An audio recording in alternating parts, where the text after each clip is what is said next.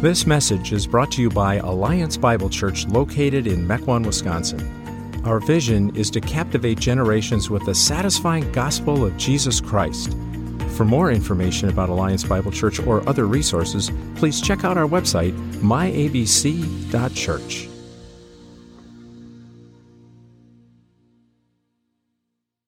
Turn your Bibles, if you would, to Acts 9.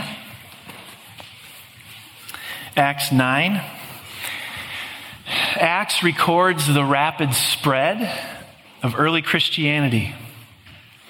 If you were to zip through the entire book, you'd, you'd, quickly see just how much this exploded in the Mediterranean region.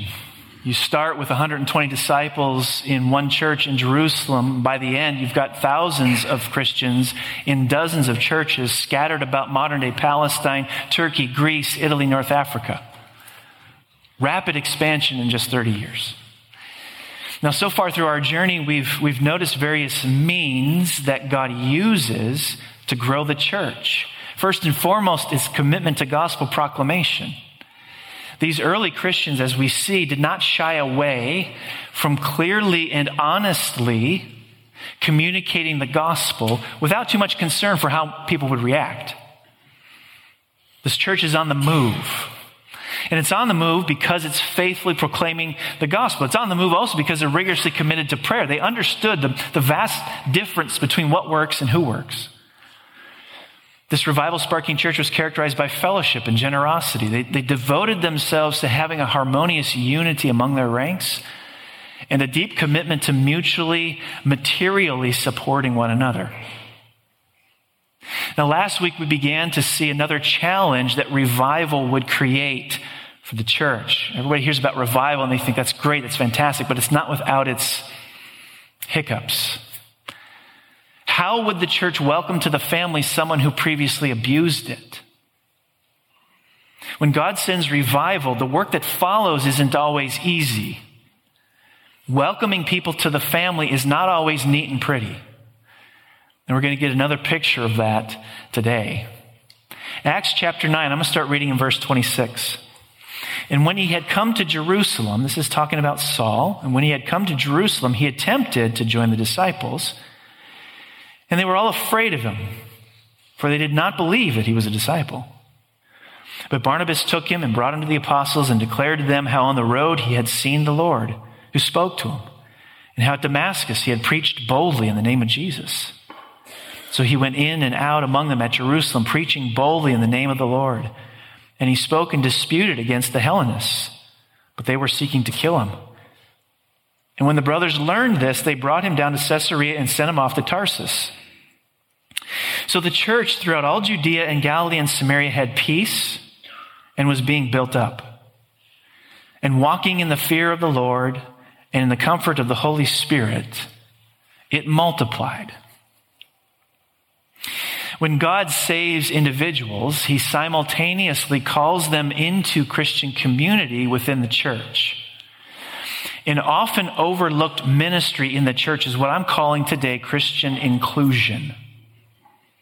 We'll see that from this passage. Christian inclusion, really have three aspects to it.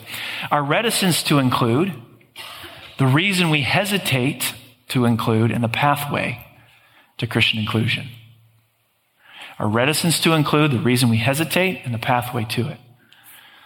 First, our reticence to include. Look at verse 26. And when he had come to Jerusalem, he attempted to join the disciples, and they were all afraid of him for they did not believe that he was a disciple. Now, Pastor John has taken you through the story of Saul's conversion. You know about his underhanded past. You know about his nefarious exploits. You know about his persecution of the church. So when he shows up in Jerusalem out of the blue, frankly, I don't blame the disciples for their reaction. Their skepticism and fear is understandable. Think about what they had witnessed. They had seen their friends, their comrades in ministry, suffer at the hands of this guy. The beloved Stephen was stoned to death as Saul looked on in approval. And it's been three years since Saul's Damascus Road experience in which he was radically converted. This is the first time he's been back in Jerusalem. If I'm a leader of the church, I'm thinking to myself, wow, this three years ago, and you wait till now. We had some things to iron out, Saul. Why you wait three years?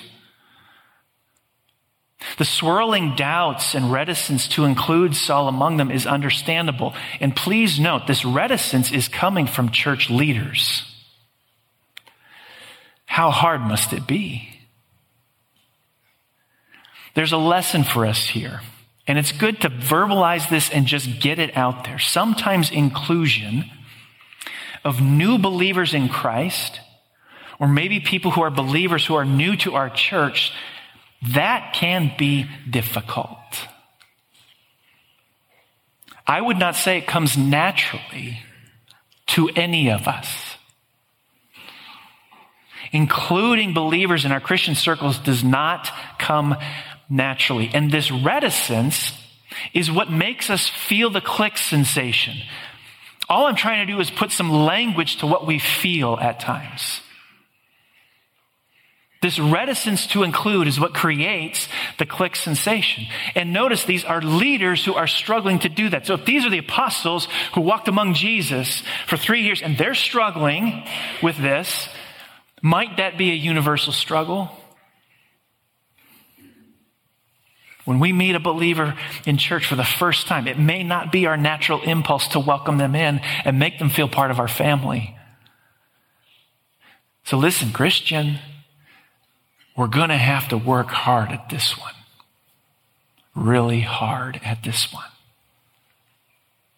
I doubt it's going to come naturally to us. We have a reticence to inclusion that we need to simply acknowledge and be aware of. Second, why do we do that? Why do we hesitate to include? Why, why is there a struggle? Now, there's a universal human emotion that prevented the apostles from immediately embracing Saul fear. They were afraid of him. Now, their fear makes sense given Paul's past and their experience with him. But that is just a matter of degree, not difference. Because I would say that their unique experience only exacerbates the condition we already have. Ever since Eden, part of the fallen condition we all share is a default posture of fear. The very first negative or fallen emotion Adam and Eve are said to feel is fear. Fear is our default posture. I don't care what kind of veneer you try to put on top of that. You are afraid. I am afraid. We wake up afraid. We go to school afraid. We go to work afraid. We attend church afraid. We play afraid. Now, in the context of community, fear keeps us confined to familiar faces. This is where the click comes from.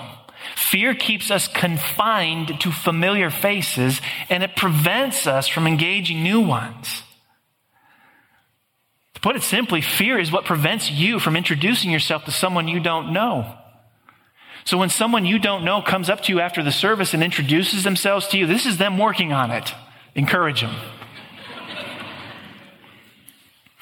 Remember the role of Pentecost in reversing Babel. Remember the problem in Babel? It's not the city they're trying to build. It's not the big tower they're trying to build. That's not the issue. It's why they were doing it that's the issue. One of the motivations driving them was what? Fear. Fear of what? Well, they tell us if we don't do this, we're going to be scattered. We can't have that. So they chose to close ranks. They chose to close ranks and, and engage in something that would allow them to what? Cluster. Fear keeps us confined. It keeps us confined to familiar faces, familiar places, familiar routines, and prevents us from engaging new ones. You want a simple and trivial example of this? Watch the first five minutes of What About Bob? I watch it every year in the summertime. I don't know what my fascination is with it. Maybe it's the part where he says, Gimme, gimme, gimme. I need, I need. Parents, you can relate to that. First five minutes of the movie, what happens? Hmm? He, he goes to work. How does he go to work? In his apartment. He's got a punch clock there. Search his time card, right? He's at work in his apartment. Well, then it comes time for him to go to a psychiatrist appointment. That's a challenge. How many attempts does he take try to get out the door? You see him walk boldly towards the front door and then doing about face. Nope, didn't make it that time. It's like the little kid learning to die for the first time. Nope, not that time. He does finally get out of his apartment, but now he's got a bigger problem. He's got to leave the building. As you watch this unfold, Bob, with all his phobias and fear, his world appears quite small. Listen, fear keeps us confined. It keeps us confined. It keeps us confined to familiar faces, places, and routines, and it prevents us from engaging new ones. And this is so inconsistent with the mission that God has for the church.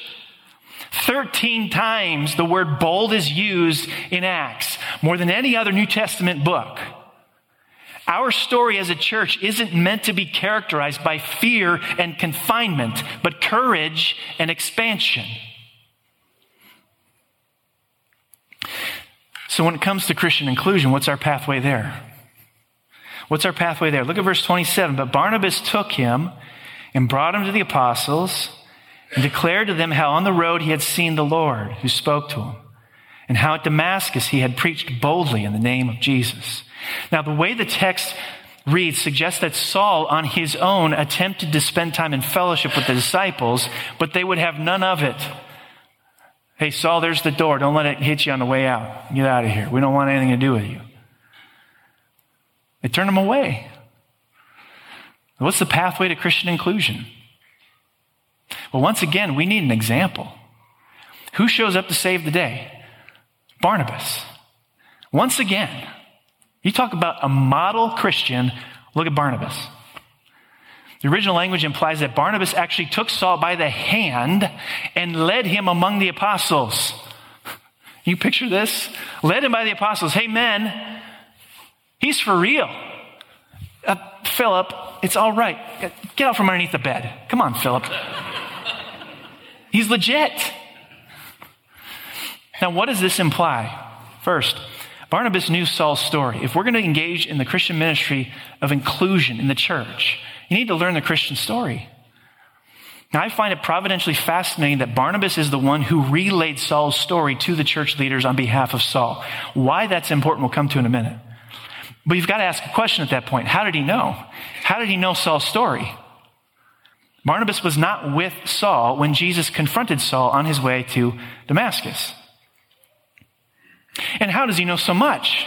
He speaks with confidence. He knows things about his life. Well, Barnabas was curious enough and interested enough in Saul to engage him, to ask. The pathway to inclusion into fellowship in the church always, always, always, always goes through this question How did you become a follower of Jesus Christ? And by the way, as a side note, this is one of the reasons why our connection within the church can be shallow. We've not actually asked that question and gotten that story. Oh, yeah, we know what they do for a living. We know their weekly routines. We know their hobbies. We know their likes and dislikes, where they'll be eating. We have no idea what their Christian story is. And that limits the depth of Christian connection.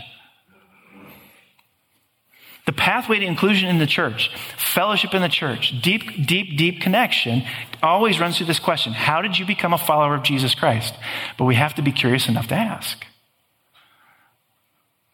Now, why does Barnabas lead with Saul's conversion story? You know, that's the first thing out of his mouth, that he's trying to resolve this problem he's got in front of him.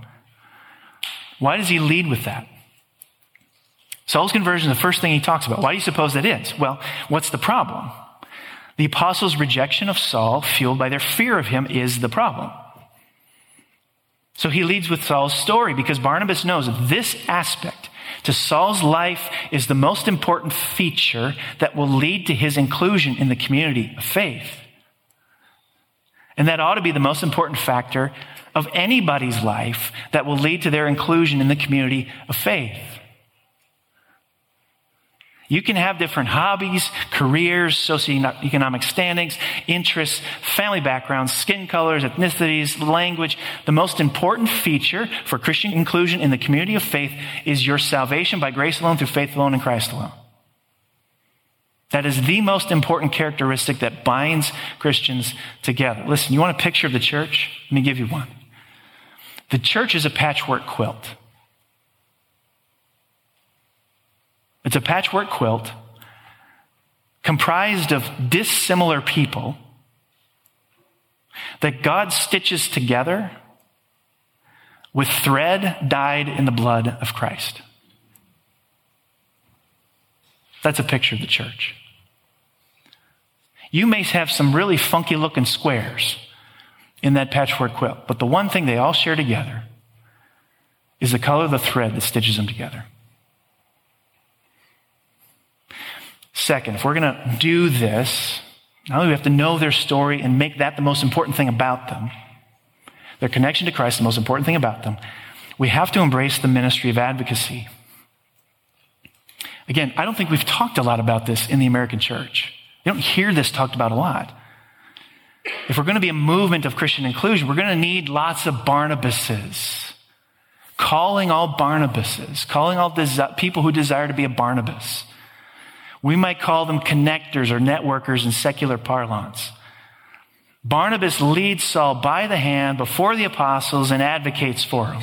His story is real. The grace of God in his life is evident. Barnabas even mentions Saul's bold proclamation of the gospel in Damascus. He had gotten to know this guy. And why does he mention that? Probably as evidence of fruit. His conversion story is legit, and there's evidence that this guy's new. He's not like he once was. And I can advocate for him. So Barnabas is bringing two parties together. Two parties that mm, there's a barrier between the two, and Barnabas is trying to tear that down. And how does he lead with it? He says, Listen, you've got the most important thing in common your common bond to Christ. It's the most important thing about you. This is the ministry of advocacy. It's the ministry of Christian inclusion. So, how do we become a Barnabas? How do we become an advocate? Fundamentally, we have to know the advocate we are already in Jesus Christ.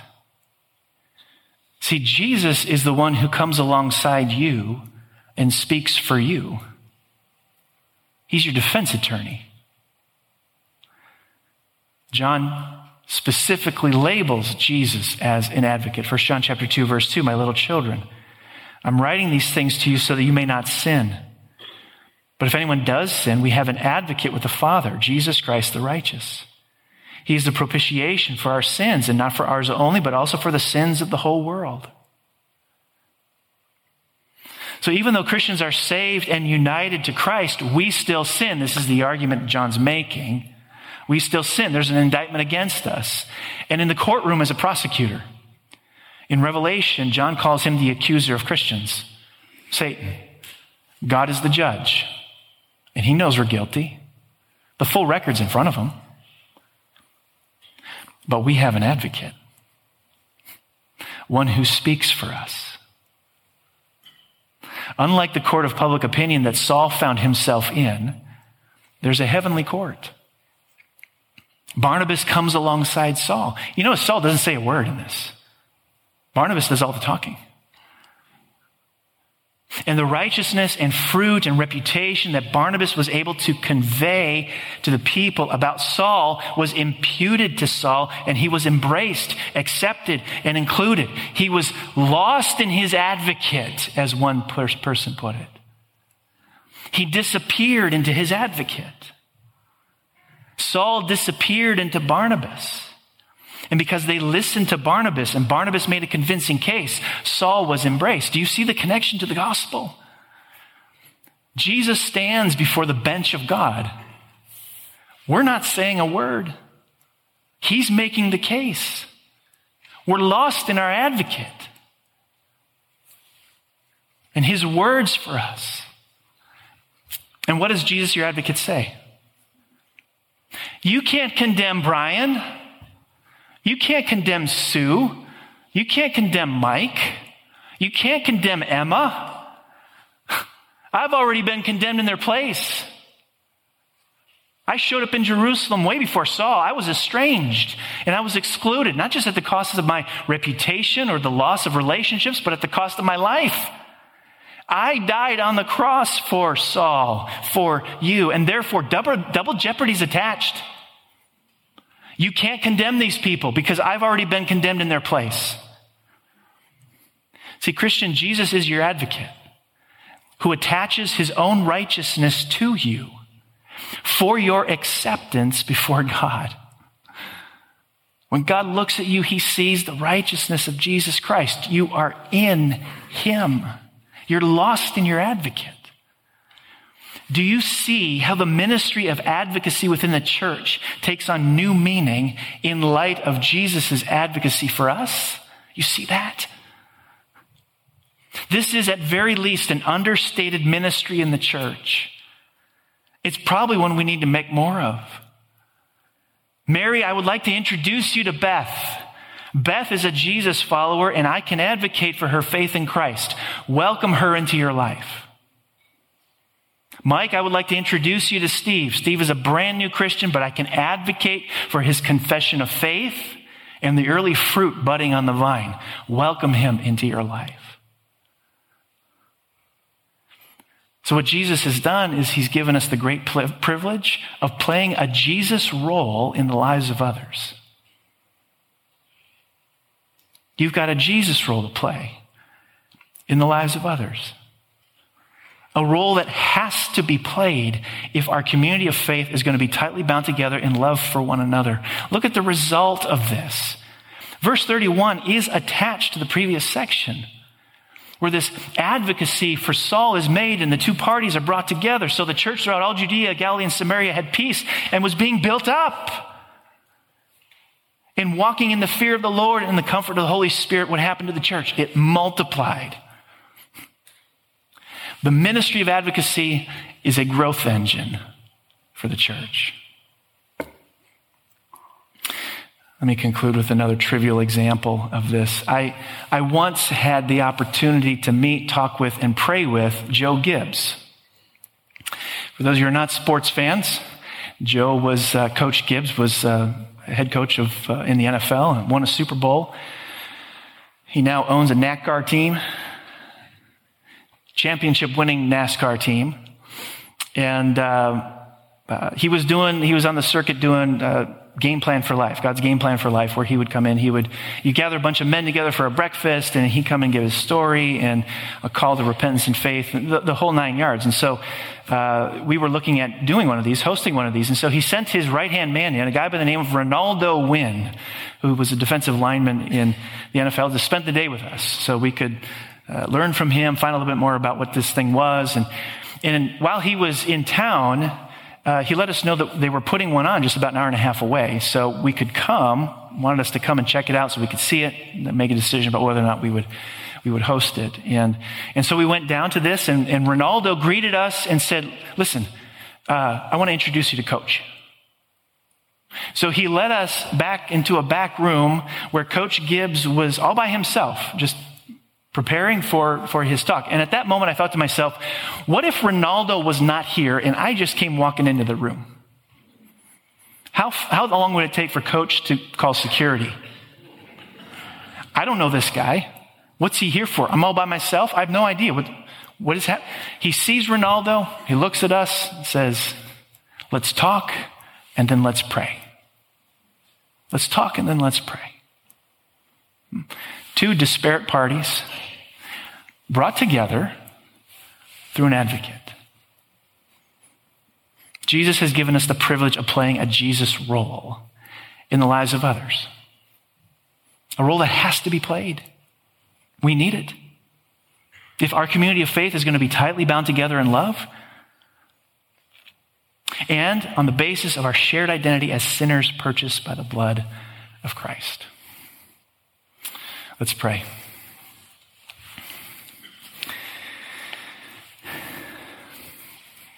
Lord, we thank you for that. We thank you that we who were once far off, strangers, alienated, from your life, have been brought into your family, have been adopted as sons and daughters through the advocacy of Jesus. We are lost in him. His righteousness is now ours by faith. And we give you thanks for that.